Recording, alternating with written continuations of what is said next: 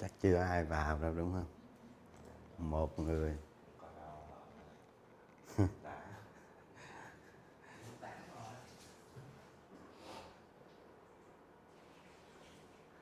Cái gì? Thôi tới lóc gì cháu chào ông hả? À, người yêu của tôi mới có 17 tuổi thôi đó. Chào đi.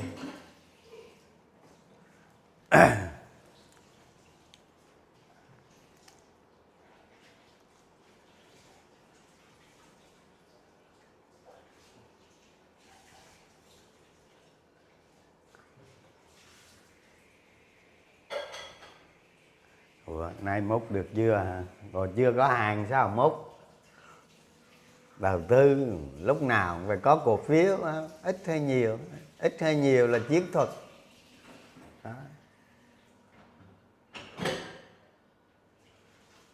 Những ai mà có cổ phiếu ba ngân hàng sau đây thì không nên đầu tư ha. Thứ nhất, ngân hàng Kiên Long. Thứ hai, ngân hàng Techcombank. Thứ ba, ngân hàng VPBank. Ba ngân hàng đó thì đi tìm ngân hàng khác tốt hơn. Còn lý do không biết ha. Rồi.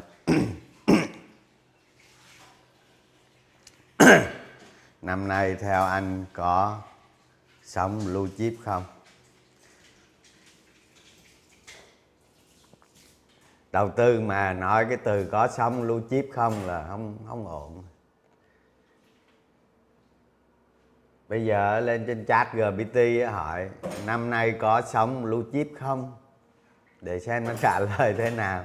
Tôi nghĩ nó trả lời ổn á. À.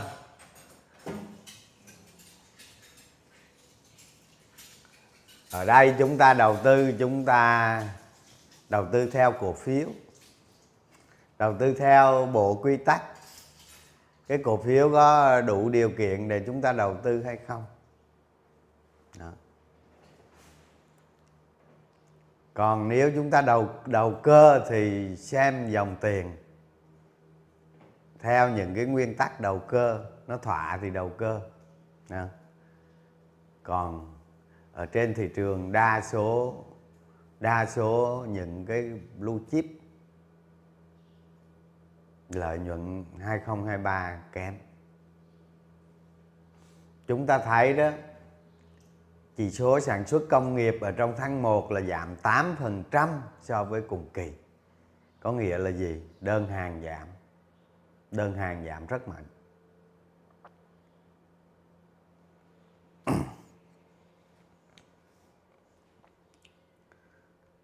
Em múc. Không có vấn đề gì đâu. Tôi nói trong lâu dài á, ba cái ngân hàng đó, tôi nói trong lâu dài á, đi tìm ngân hàng khác đi. Thay vì cũng đầu tư ngân hàng chẳng hạn, nhưng mà đi tìm ngân hàng khác đi.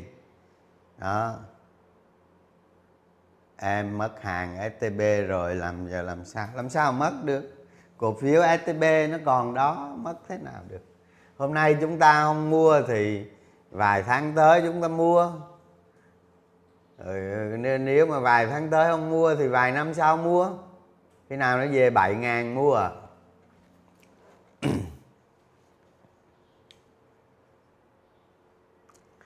Giờ STB giá hơi cao đó, khó ăn lắm. Nó không trả lên được đâu, nó xình thôi. Thị trường hôm thứ Tư rơi 35 điểm. Hôm qua chị nhích nhẹ. Đánh giá hôm nay thế nào, liệu có rơi tiếp không? Nếu mà nó rơi 35 điểm rồi hôm qua nó tăng nhẹ, ví dụ như hôm nay nó tăng mà nó tăng yếu ớt nữa thì khả năng nó cũng dễ rơi lắm. Nó khá là dễ rơi. Đối với chỉ số VNINDEX thì nó đang yếu. Thì khi mà thị trường yếu á, chúng ta không nên giữ cái tỷ lệ nó quá cao. À, chúng ta giữ tỷ lệ cao khi có cái đuốc soi đường cho chúng ta. Tức là chúng ta nhìn thấy được cái điều nó ổn. có lời nó bảo vệ lời, chúng ta giữ tỷ lệ cao. Còn mà cái chúng ta nhìn tài khoản, chúng ta thấy cái tài khoản nó lình xình, nó không tăng nổi, NAV nó không tăng nổi mà nó cứ giảm giảm nữa. Đó, chúng ta giữ cái tỷ lệ nó thấp lại để cho phòng ngừa rủi ro và nó an toàn hơn. Tức là giữa mặt mà tăng hạ khối lượng nó nặng về đầu cơ đó, thì tôi nghĩ đó,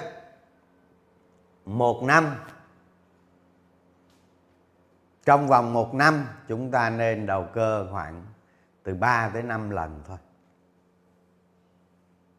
Hãy đợi cơ hội chín mùi, đầu cơ từ 3 tới 5 lần thôi là được. Suốt ngày cứ đầu cơ cổ phiếu thì cũng có ngày cũng chết ha. Sớm hay muộn thôi. Từ 3 tới 5 lần được rồi.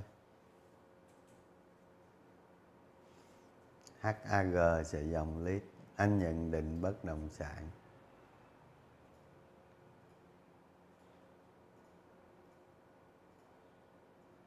Thị trường đã rơi vào phân phối. Ở trên thị trường người ta đồn những cái tin đồn, thì theo như tôi được biết những cái tin đồn đó đó thì tôi chưa có thông tin gì cả đó.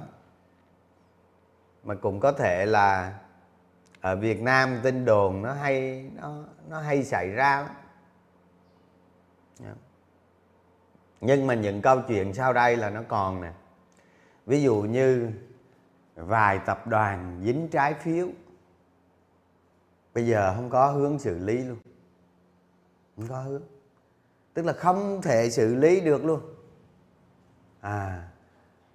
Cái dòng tiền á, tôi nói rồi, mấy hôm trước tôi nói đó, làm lãnh đạo ít nhất cũng phải quản trị tài chính được. Đó. Thì có hình như 4-5 tập đoàn gì đó dính trái phiếu, không thể xử lý được luôn. Thì nếu mà tình hình như thế này thì khả năng họ vỡ nó cũng lớn, và đồn nó cũng có cơ sở chứ không phải không. Nhưng mà thời gian nào, tôi nói ví dụ như Novaland đi, để xử lý cái đống này đó, chúng ta biết được có hiệu quả hay không, chúng ta chờ phải từ 6 tới 18 tháng nữa chúng ta mới biết được như thế nào. Chứ còn như bây giờ xử lý hình như gần như là vô phương cứu chữa. Đó. Vô phương. Tại vì tiền nó nằm xuống dưới kia rồi. Đó, mà cái đó là nợ. Hả? Đi vay nợ nó nằm xuống dưới kia rồi. Đó. Rồi có một tập đoàn mà nó liên quan tới ngân hàng là bây giờ cũng vô phương cứu chữa. Tôi không muốn nói là nó giống kiểu như con SCB vậy đó. Con ngân hàng thương mại cổ phần Sài Gòn mà vừa rồi ngân hàng nhà nước là kiểm soát đặc biệt đó. Đó. Có một tập đoàn liên quan tới trái phiếu, liên quan tới ngân hàng như vậy. Thì rất khó xử lý. Thì trong thời gian tới cái khả năng những tập đoàn này nó rơi vào cái diện rất khó. Tại vì vay nợ quá nhiều, đúng không? Vay nợ quá nhiều. Giống như ví dụ như chúng ta quản lý doanh nghiệp, chúng ta phải hiểu được quản trị tài chính, chúng ta phải biết được nợ bao nhiêu là an toàn. Nợ bao nhiêu ở cái biến động số 1, nợ bao nhiêu cũng cái nợ đó ở biến động số 2, biến động số 3, biến động số 4 và biến động số 5. Đó. Rồi cái nợ khác là ở biến động số 1 rồi đến số 5 là nó bao nhiêu. Đó là quản trị tài chính. Đó. Một người lãnh đạo mà không biết quản lý trị tài chính là để công ty, tập đoàn mình rơi vào cái cảnh đó là mệt rồi.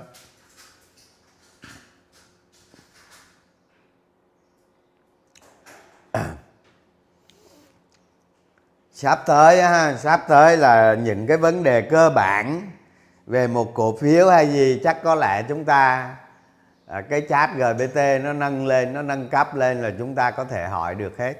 Ví dụ như giờ Hòa Phát lợi nhuận 5 năm qua bao nhiêu mày? Đó, nó trả lời cho các bạn ngay lập tức. Cái đó nó dễ ha. Rồi. Ví dụ như các cái mô hình rồi vậy đó, nó trả lời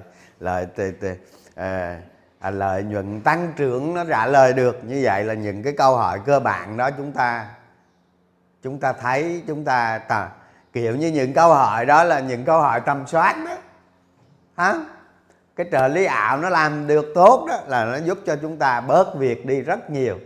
Ăn nhàn rồi không? Ăn rồi đi chơi thôi. Còn cái não bộ chúng ta là hoạch định tương lai.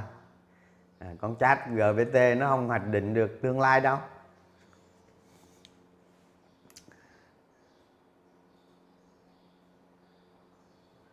Rồi thôi vào cái vấn đề chính đây. Rồi. Bắt rồi ở cái sơ đồ tầm soát này đó ha, là nếu là bạn là một nhà đầu tư, nếu bạn không sử dụng cái sơ đồ tầm soát này thì trong tương lai rất khó thành công, rất khó. Ví dụ như các bạn có vài tỷ, các bạn đầu tư kiếm vài tỷ, lâu lâu kiếm chút thì được. Nhưng mà các bạn lớn khôn ở thị trường cổ phiếu là rất khó nếu như không sử dụng nó. Cái điều quan trọng là gì? 15 năm nghiên cứu cổ phiếu tôi mới đưa ra được cái sơ đồ tầm soát này. Và chúng ta thấy đó, nó là trung tâm của cái cuốn sách tầm soát cổ phiếu. Thì cuộc đời đầu tư của chúng ta chỉ có 4 cổ phiếu, 4 loại cổ phiếu chúng ta thành công mà thôi. Chỉ có 4 loại cổ phiếu. Đó là cái loại mà tuyệt vời nhất, xuất sắc nhất, là cái loại liên tục tăng trưởng cực cao.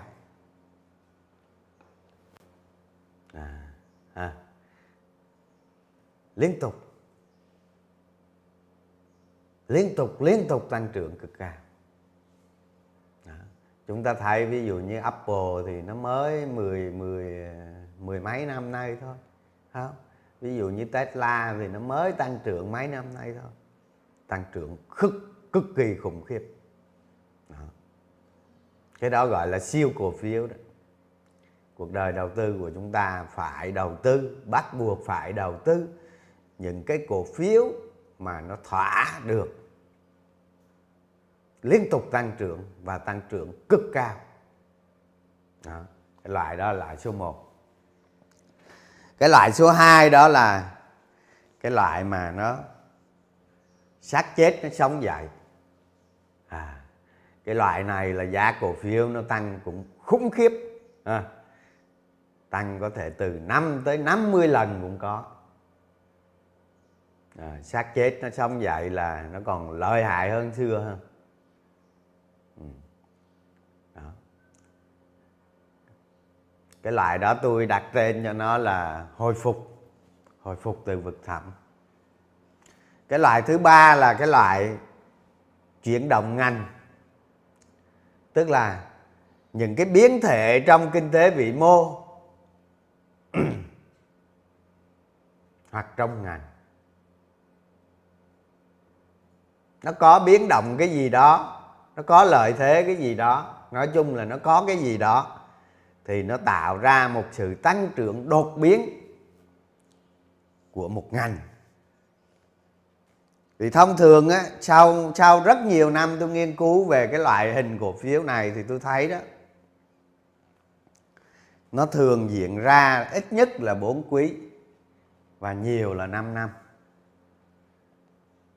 Mà thường nhất là nó diễn ra từ 8 cho tới 12 quý thôi. Đó, nhiều lắm nó ra nhiều, thường là nó diện ra từ 8 cho tới 12 quý. Và giá cổ phiếu của nó là tăng rất khủng khiếp. Tôi thấy có những trường hợp nó tăng 500%, có trường hợp nó tăng khoảng 15 tới 20 lần. Đó. Thì làm thế nào mà để biết được cái loại cổ phiếu số 3 là cái chuyển động ngành? Thì lúc đó mình có, tôi đưa ra một cái giải pháp để chữa trị nó, trị liệu nó, để phát triển cái tư duy đó.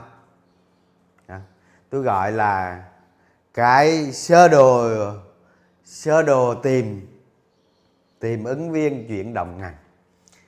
Nó cũng là một phương pháp nhưng mà chúng ta áp dụng cho cái loại hình cổ phiếu ngành. Đặc điểm của cái loại hình cổ phiếu ngành này đó không? Là nó rất thường xuyên xảy ra. Rất thường xuyên xảy ra. Một năm hoặc 2 năm có một lần, và có khi một năm có tới mấy ngành. Giá cổ phiếu của nó tăng rất nhanh. Tăng rất nhanh. Và một phần rất lớn cái chuyển động ngành đó, đó là nó tăng xong nó giảm. Rồi, cái loại cuối cùng là cái loại nó nhẹ nhất. Tôi gọi nó là cái điểm rơi đột biến. Cái điểm rơi đột biến là gì? Một công ty nó đang hoạt động kinh doanh rất bình thường, nhưng mà trong một cái tương lai rất gần, từ 4 tới 8 quý, lợi nhuận nó tăng trưởng cực mạnh lên. Lợi nhuận nó về cực mạnh trong từ 4 tới 8 quý. Thì cái loại cổ phiếu này đó, nó tạo ra cái tăng giá rất nhanh trong một thời gian ngắn. Và giá của nó tăng cũng rất mạnh. Và đặc biệt cái lợi nhuận của nó về rất lớn. Rất lớn. Thì anh em mà theo dõi cái YouTube của theo dõi những cái nội dung mà tôi truyền tải từ hồi hình như giữa năm 2021 đó, lúc đó tôi mới truyền tải nó nhiều.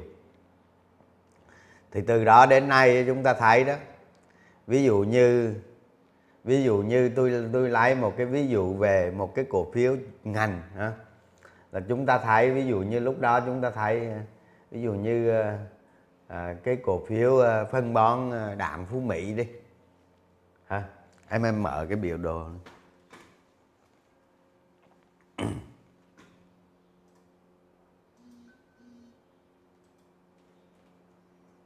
Rồi, cho nó biểu đồ tuần rồi.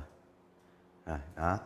Chúng ta thấy nè, đó, cái cổ phiếu này nó bắt đầu tăng giá ở trước đây, đây là đã chia rồi đúng không?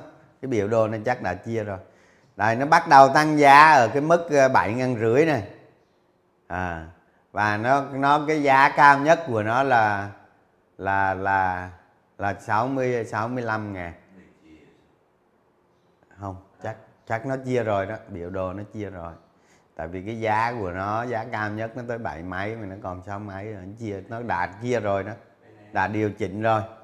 Đó, thì chúng ta thấy nè, chúng ta thấy cái chúng ta nhìn trên cái lợi nhuận theo quý hoặc theo năm mà chúng ta so sánh với cùng kỳ, chúng ta thấy lợi nhuận của nó tăng rất đột biến. Rất đột biến. Và chúng ta thấy cái điểm bắt đầu tăng lợi nhuận của nó là nó ở cái vùng này này, nó có bắt đầu cái tăng. Bắt đầu tăng lợi nhuận. Và từ cái vùng này này là cái lợi nhuận nó tăng từ cái quý thứ hai gì đó.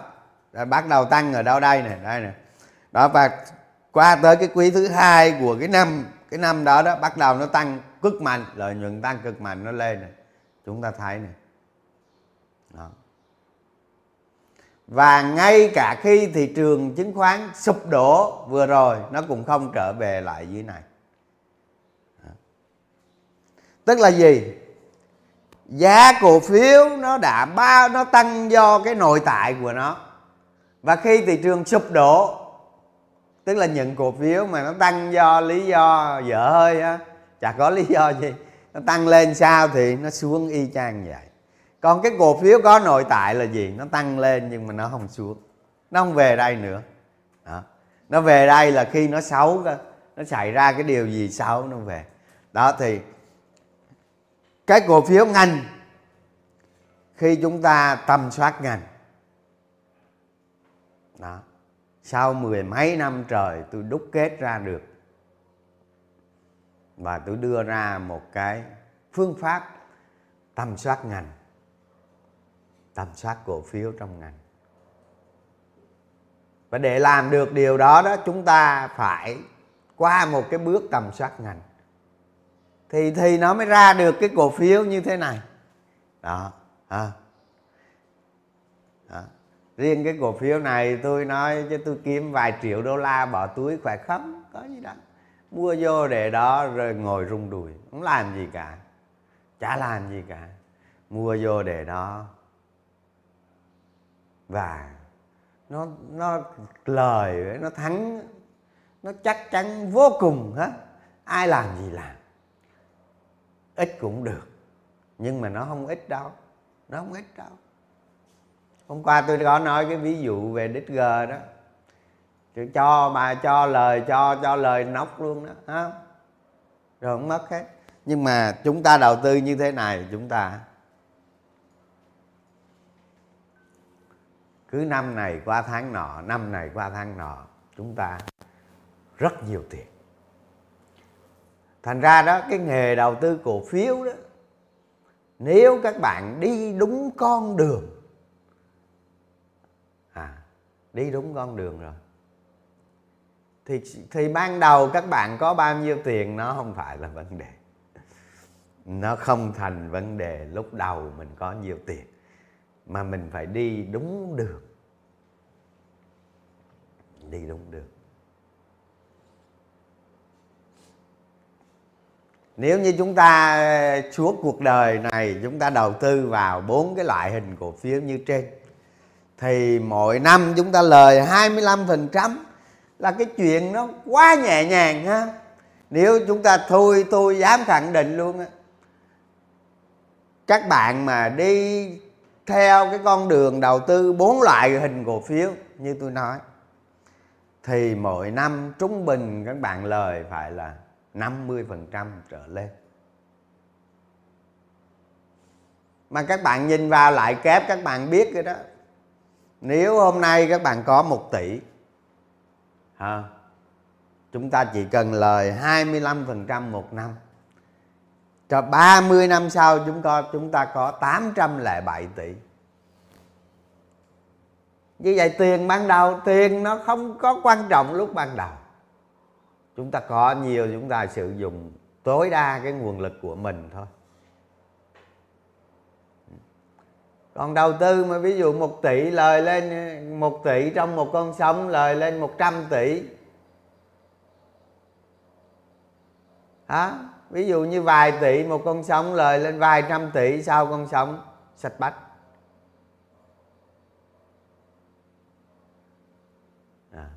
Chúng ta thắng mà không do năng lực của mình mang lại thì chúng ta sẽ thua. Chúng ta sẽ thua. Ở trong cổ phiếu nó có chân lý là 100 - 1 bằng 0 là vậy đó. Đó. Nếu mà chúng ta đi theo cái con đường giá cổ phiếu như thế này và sau một đợt sụp đổ của thị trường nó vẫn như ở trên cao như thế này. Đó. Đó. Đây mới là đầu tư. Nhưng ai mà theo dõi tôi lâu á, là cái cổ phiếu này á, là tầm soát ra hồi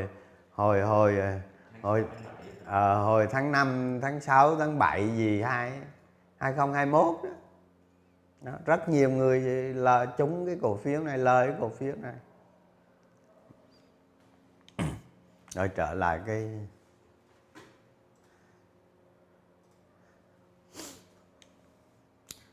Và cho dù chúng ta có 4 cái loại hình cổ phiếu, chúng ta đầu tư suốt cuộc đời 4 loại hình cổ phiếu, thì cuối cùng 4 cái loại hình cổ phiếu đó, dù nó nằm ở phương trời nào, dù nó qua cái bước tầm soát gián tiếp nào, nó đều là đi về phải qua cái bước này hết. Bởi vậy cái này là trung tâm của cuốn sách Tầm soát cổ phiếu.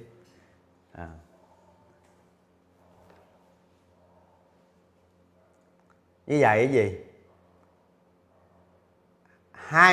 hơn 20 năm đúc kết đầu tư, viết vào một cuốn sách có sẵn cho mọi người ứng dụng. Thế bây giờ chúng ta ứng dụng nó thì phải làm cách nào? Chúng ta nên hiểu này, kiến thức, kiến thức, cuốn sách là kiến thức, cuốn sách là kiến thức, đúng không? Kiến thức nó chỉ chiếm một cái tỷ lệ nhỏ trong cái năng lực đầu tư.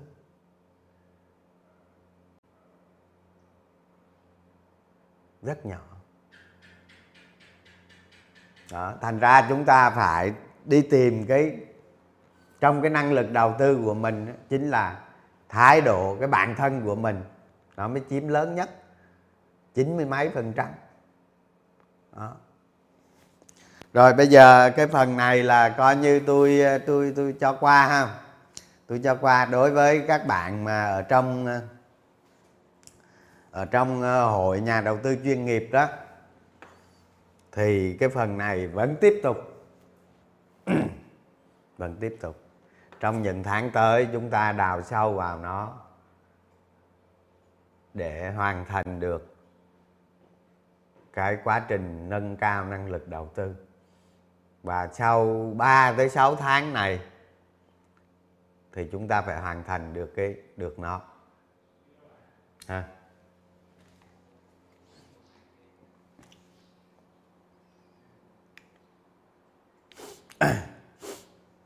Rồi, tôi nói một chút về, hồi nãy tôi nói có cái sơ đồ chuyển động ngành đó, tầm soát ngành đó. Thì thông qua này thì tôi nói đến vấn đề mà chúng ta chuyển hóa tư duy. Chuyển hóa tư duy tức là khi chúng ta đầu tư cổ phiếu nào, cái tư duy của chúng ta phải đặt đúng đường ở cái loại hình cổ phiếu đó, thì cái bộ não của chúng ta mới kích hoạt được. Và tôi muốn lấy một cái ngành thép ra để tôi phân tích nó cho cả nhà chúng ta hiểu ha. Rồi chúng ta thấy nè, lợi nhuận nè, đó, Hòa Phát 2 quý lỗ, Hoa Sen 2 quý lỗ, Nam Kim 2 quý lỗ, và là riêng Nam Kim thì 2022 lỗ. Đó. Rồi em mở cái biểu đồ của cái Hoa Sen lên đi, xong rồi cái là em cho cái biểu đồ tuần. Rồi biểu đồ tuần. Xong rồi zoom nhỏ lại cho thấy nhiều chu kỳ luôn. Không, zoom nhỏ lại. Rồi đó, rồi mở to tí. Rồi chiếu cái tivi này lên. Chúng ta thấy nè. Chúng ta tư duy đầu tư theo ngành. Chúng ta, ví dụ chúng ta nói đến những cổ phiếu thép thì chúng ta phải nói đến chu kỳ giá thép. Chu kỳ giá thép. Và để hiểu được nó là chúng ta phải nghiên cứu quá khứ.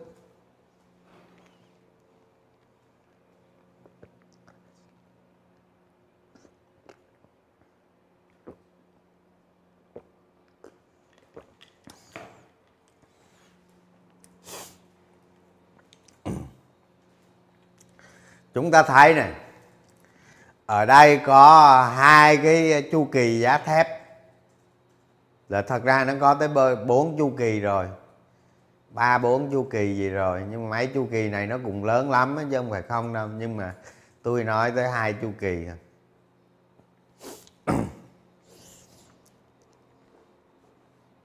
Ở trên thị trường thế giới, thép là nó luôn luôn đi theo con đường chu kỳ và rủi ro của nó rất là lớn. Thành ra ở trong ngành thép đó, chúng ta thấy đó, có nhiều ông bỗng chốc có rất nhiều tiền, rất nhiều tiền. Ví dụ như giờ nói nhập giá thép vừa chốt đơn $200, tàu đang trên đường về lên mẹ 500, lên $500 luôn đó. Tôi nhớ năm 2007 có một ông làm thép kiếm đâu đó được 500 tỷ quăng vô thị trường đánh cổ phiếu đó, và sau đó 500 tỷ đó cháy luôn, cháy khét lẹt luôn, con số nào. Như vậy gì chúng ta tư duy cổ phiếu là chúng ta tư duy theo từng loại hình cổ phiếu, và mỗi loại hình nó có một cái đặc điểm nhất định, thì chúng ta phải đầu tư theo loại hình đó thôi. Rất là rạch ròi. Chúng ta thấy này, chu kỳ giá thép ở cái mùa này này đó, giá thép tăng rất mạnh đó. Chúng ta thấy giá cổ phiếu nó đi lên này, và chúng ta thấy này, ở đây này không, ở đây đó lên này xuống này, rồi ở đây này không, lên này xuống này, tức là chu kỳ giá thép đi lên, chu kỳ giá thép đi xuống, chu kỳ giá thép, và lợi nhuận của công ty thép nó biến động theo.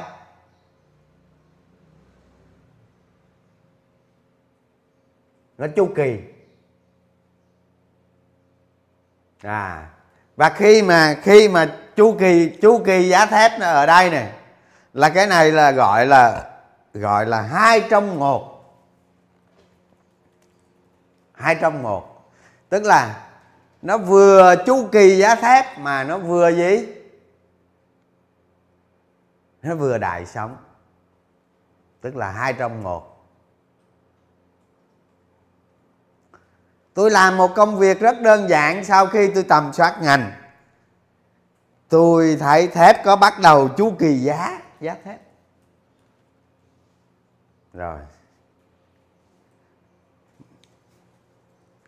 Tôi nhảy vô tôi mua Hoa Sen ở đâu đây thôi, nói chung ở đâu đây đó. Cái giá tôi mua nó cũng không phải giá đáy, nhưng mà nó tầm hình như 6.000 mấy đó. 6.000 mấy. Rồi. Tôi mua, tôi dùng cái kỹ năng trading đó. Tôi cứ để đó, về tới cuối con tàu ở trên đâu này, ở trên vùng cái nào ra lại này, xong rồi tôi bán vậy thôi. Và lúc đầu mình đầu tư đó, mình không nghĩ là ở cái chu kỳ này giá cổ phiếu nó tăng đến 10 lần. 10 lần mà trong thời gian rất ngắn. Cái vậy gì? Những cái cổ phiếu mà nó mang tính ngành, mà nó ở chu kỳ đầu vào đầu ra của giá, tức là giá nó lên, giá nó xuống, chúng ta sẽ thấy. Và sau khi cái chu kỳ giá thép đi qua, giá cổ phiếu nó đi về máng lợn lại y như cũ. Đó, nếu nó về cái vùng này là nó y như cũ. Rồi. Chúng ta mở ra lại cái bảng kết quả kinh doanh. Cái slide. Đó, chúng ta thấy lợi nhuận đi lên đi xuống. Lợi nhuận đi lên đi xuống. Cái biểu đồ giá và cái biểu đồ lợi nhuận gần như là nó trùng khớp nhau. Chu kỳ ngành. Rồi cái lúc mà nó định cao lợi nhuận, cái PE của nó rất thấp. À, có nhiều người ta còn nói tại sao cái lợi nhuận của nó tăng như vậy mà định giá nó thấp quá. Không phải đâu, nó đang trả giá cho cái chu kỳ. Thì từ đó chúng ta thấy đó, mỗi cái loại hình chúng ta đầu tư nó phải rập khuôn, chúng ta phải tư duy đúng mới đầu tư đúng. Rồi những ai mà ví dụ như những ai mà đầu tư vào cổ phiếu Hoa Sen, Hòa Phát, Nam Kim chẳng hạn, mà không có cái tư duy theo cái chu kỳ thép thì coi như là lời sao lỗ y vậy, thậm chí lỗ rất nặng. Nếu cái phần cuối mà đánh lớn hơn thì cháy luôn, cháy tài khoản luôn.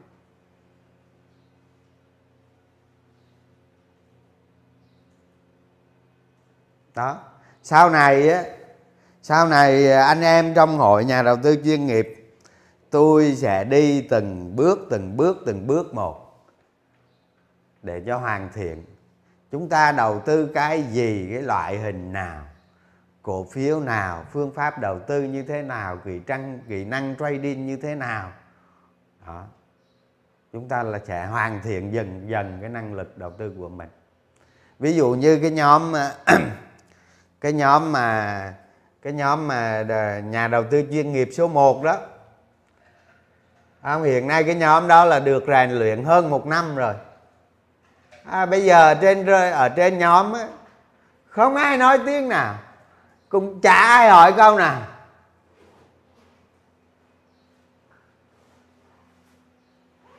Lâu lâu có cái chuyện gì rồi anh em mới nói chuyện, hoặc hôm nào có sự kiện gì đó thì anh em mới nói chuyện, còn không chả thấy ông nào nói chuyện, im ru hết. Đang có năng lực lên rất nhanh.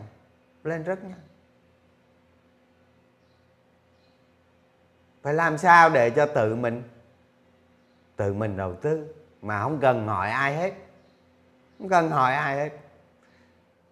Biến cái năng lực đó thành một cái sở trường đặc biệt luôn.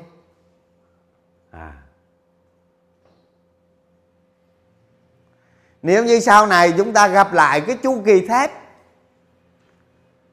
chắc chắn có, đúng không? Sau này chắc chắn có, chúng ta sẽ gặp lại chu kỳ thép. Và sau khi gặp lại chu kỳ thép rồi, chúng ta đầu tư y chang như chu kỳ trước. Lời ít lời nhiều là vấn đề không quan trọng. Quan trọng chúng ta phải đầu tư đúng vào cái chu kỳ đó, và kết quả bao nhiêu thì ăn bấy nhiêu.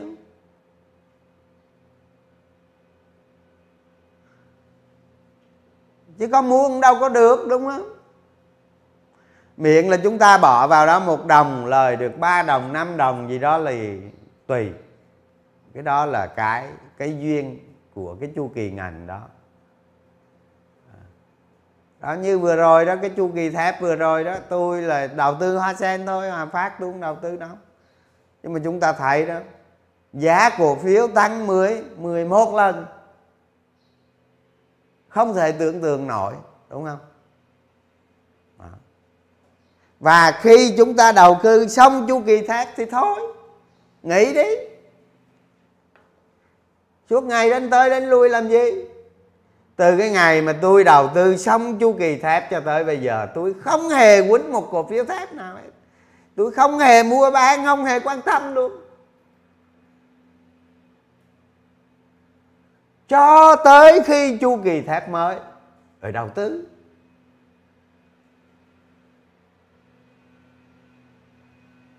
Có vậy thôi không làm được, quay lại không?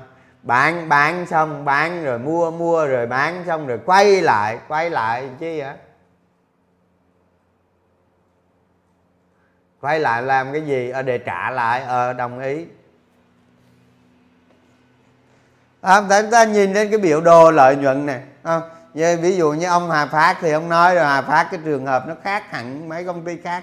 Chúng ta thấy ngay cả Hòa Phát này, lợi nhuận này viu lên, bụp. Đó, cái định dốc lợi nhuận của Hòa Phát còn kinh khủng hơn nữa. Hay như cái ông Nam Kim này nè. À, rồi chờ đi, ít ngày nữa tất cả các công ty chứng khoán phải cắt hết margin. Hiện nay là Ủy ban Chứng khoán Nhà nước đó, kiểm tra rất gắt cao. Cái cổ phiếu này mà không cho margin, mà ông cho margin là mệt đó. Đó là ví dụ như sắp tới Nam Kim là bị cắt margin. Bị cắt margin là gì? Là nhà đầu tư phải bán ra một cái lượng cổ phiếu. Và những cái thằng đầu cơ nó không thích cổ phiếu không có margin. Lúc này tự nhiên cái nguồn cầu không có, giá nó giảm. Mà giá nó giảm hay tăng gì mình quan tâm làm gì? Bởi vì nó hết chu kỳ rồi. Rồi giống như ngày xưa mà lúc tôi livestream á, tôi nói tôi bán cổ phiếu Hoa Sen rồi. Tôi không đầu tư, tôi để lại một ít chơi vậy đó, tôi trading lui trading tới cho tới lúc tôi bán hết thì thôi. Mà cái lúc mà tôi nói bán cổ phiếu nó vẫn đang lên vèo vèo đó. Tôi nói hết chu kỳ thép rồi, tôi không chơi nữa. Thế mà có rất nhiều người cứ hỏi Hoa Sen, Nam Kim hỏi gì? Ăn được tự mình chịu, đúng không?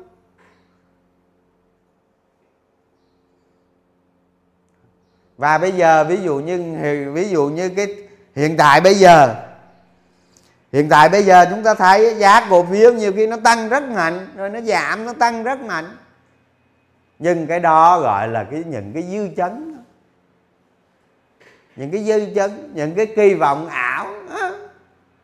Lợi nhuận đến nỗi mà đây, như con Nam Kim đi, lợi nhuận đến nỗi mà bây giờ cả 2022 nó là một số âm. Có nghĩa là sẽ vào cái danh sách không có được cấp margin nữa.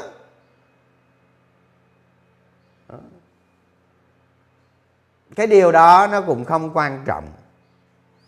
Mà trong não bộ chúng ta tư duy về cổ phiếu, chúng ta chỉ tư duy về cổ phiếu đó nó phải có lợi ích. Ngay cả cái định nghĩa cổ phiếu chúng ta phải hiểu. Giá cổ phiếu là thể hiện tương lai của cổ phiếu đó. Nè, giá cổ phiếu là thể hiện tương lai của cổ phiếu đó. Tức là giá cổ phiếu là nó bao gồm tương lai. Tương lai nó lỗ đầu tư làm gì? Rồi, cái cốt lõi nhất á, chúng ta đầu tư vào một cổ phiếu, chúng ta được cái gì ở trong đó? Cái câu hỏi này mới quan trọng nè. Nhiều người xem nhẹ lắm. Giống như hôm qua tôi nói cái yếu tố minh bạch đó. Tôi nói ở trên thị trường chứng khoán hầu như không ai quan tâm tới vấn đề minh bạch. Mà trong khi đó là cái quan trọng nhất. Không ai quan tâm. Giống như kiểu ông bà chúng ta là cái thằng ăn hối lộ. Đẻ ra đứa con nó thấy ba mình hôm qua hôm nay mới cướp miếng, mẹ mình hôm qua mới cướp miếng thì nó thấy bình thường. Thế nhưng mà thằng con á, cũng đi du học phương Tây, phương đồ rồi hoành tráng lắm, du nhập kiến thức phương Tây. Tôi nói mấy cái thằng đó nó về, nó đi du học về, nó ăn hối lộ còn gấp nghìn lần thằng cha nó. Bởi vì sao? Bởi vì ngay từ nhỏ nó thấy thằng cha nó ăn cướp rồi, bây giờ nó phải ăn cướp to hơn chứ, con hơn cha mà. Thành ra chúng ta thấy đó, chúng ta thấy cái hành vi mà không minh bạch ở trên thị trường chúng ta thấy bình thường. Chết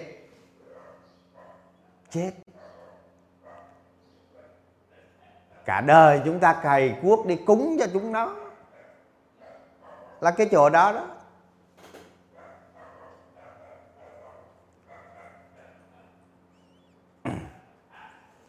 Thành ra cái cổ phiếu chúng ta đầu tư vào nó phải có lợi ích gì?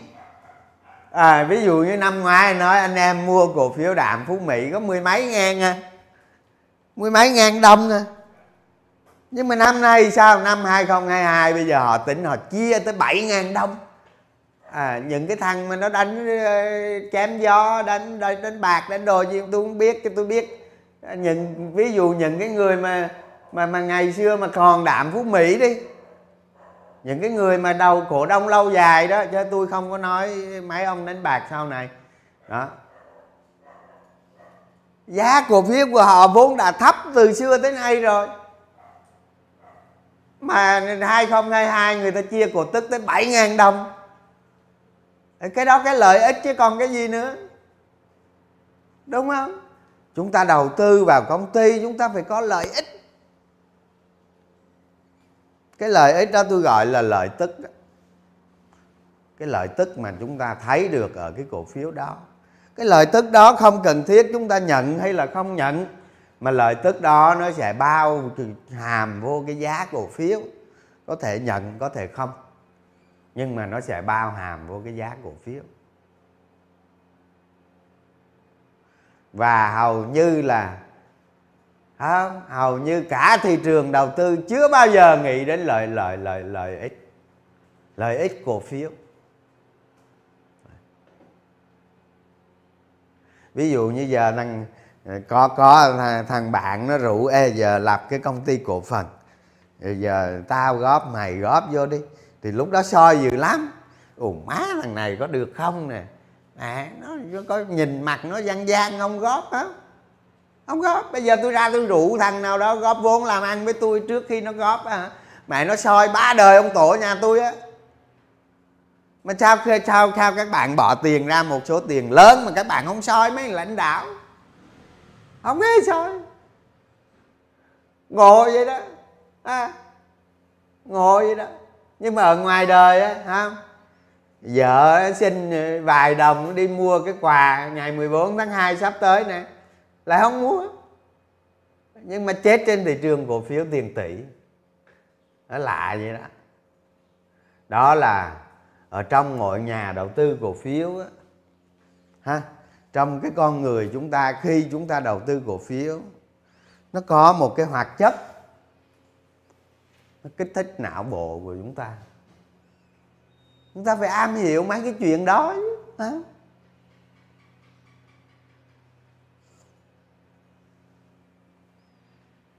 Nó làm cho cái hành vi chúng ta bỗng dưng trở thành người đánh bạc. Cái đó là cái thứ nhất ha. Cái quan trọng nhất là gì? Xã hội không có nền tảng. Bây giờ ví dụ giờ tôi nói vừa rồi đó là khoảng 1,5 triệu nhà đầu tư trong gần 3 năm đó, khoảng 2,5 năm đó, chỉ trong vòng 2,5 năm thôi là 1,5 triệu nhà đầu tư vào thị trường cổ phiếu. Mà 1,5 triệu này tôi nói cho đúng giống như mấy cái ông kia ông nói vậy đó, đều là gà mờ ấy. Nhưng mà vào thị trường tất nhiên đang ở cái lĩnh vực, đang ở đâu đó trong xã hội nhảy vô thị trường cổ phiếu thì có phải những con gà 6 giờ không? Gà 6 giờ còn gì nữa không?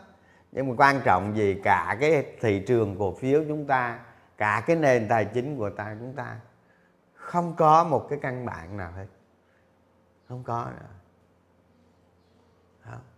Lúc đó tôi thấy, tại vì tôi ở trong nghề cổ phiếu này ấy, có khi các bạn không biết tôi đó, nhưng mà cái giới ở trong các công ty chứng khoán ấy, nó biết tôi rất là rành là khác nữa đó. Rồi tôi thấy ví dụ như cái thằng bạn nó làm giám đốc chi nhánh đó, lúc mà 2020 mà thị trường mới nóng lên đó, tôi nói các bạn á, 30 đứa môi giới nó tuyển mới đó.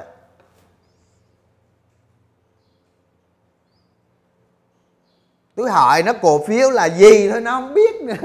Rồi bắt đầu 30 đứa này nó đi tư vấn cho hàng nghìn khách hàng. Thế là chết rồi, đúng không? Cái nền tảng không có đó. Thành ra chúng ta quay lại trở về chúng ta, cái phương pháp đầu tư của chúng ta mà cái ở trường hợp thép này á, là tôi nói một cái ví dụ rất nhỏ về cái phương pháp tư duy của chúng ta theo 4 cái loại hình cổ phiếu như vậy. Và ở đây là nó là một cái loại hình mà nó chuyên ngành.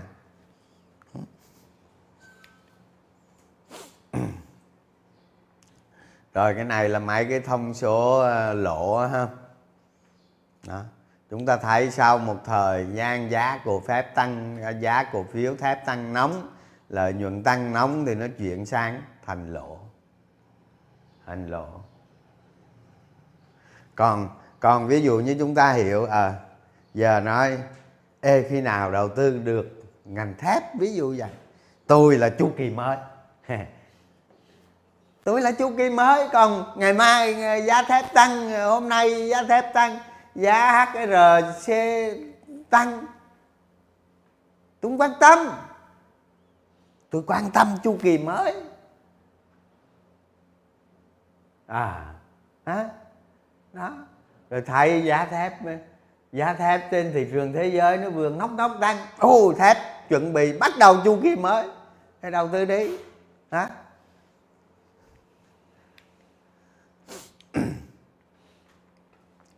Rồi cái chương trình live hôm nay là hết rồi ha. Rồi anh em nhà đầu tư chuyên nghiệp, ngày mai chúng ta tiếp tục bắt đầu nội bộ tiếp tục ha. Rồi thì thông qua cái live này á, chúng ta mọi người đang xem rộng rãi, chúng ta nên hiểu đầu tư là phải có phương pháp. Là phải có phương pháp. Không có phương pháp là không đầu tư. Đi nghỉ đi đóng tài khoản đi, đi về làm ăn đi. Tôi khuyên chân thành một câu. Tại ở đây là cái nơi mà luộc nhau ghê gớm lắm. Hả? Về đi. Về với vợ, về với con. Về đi. Còn đầu tư là phải có phương pháp.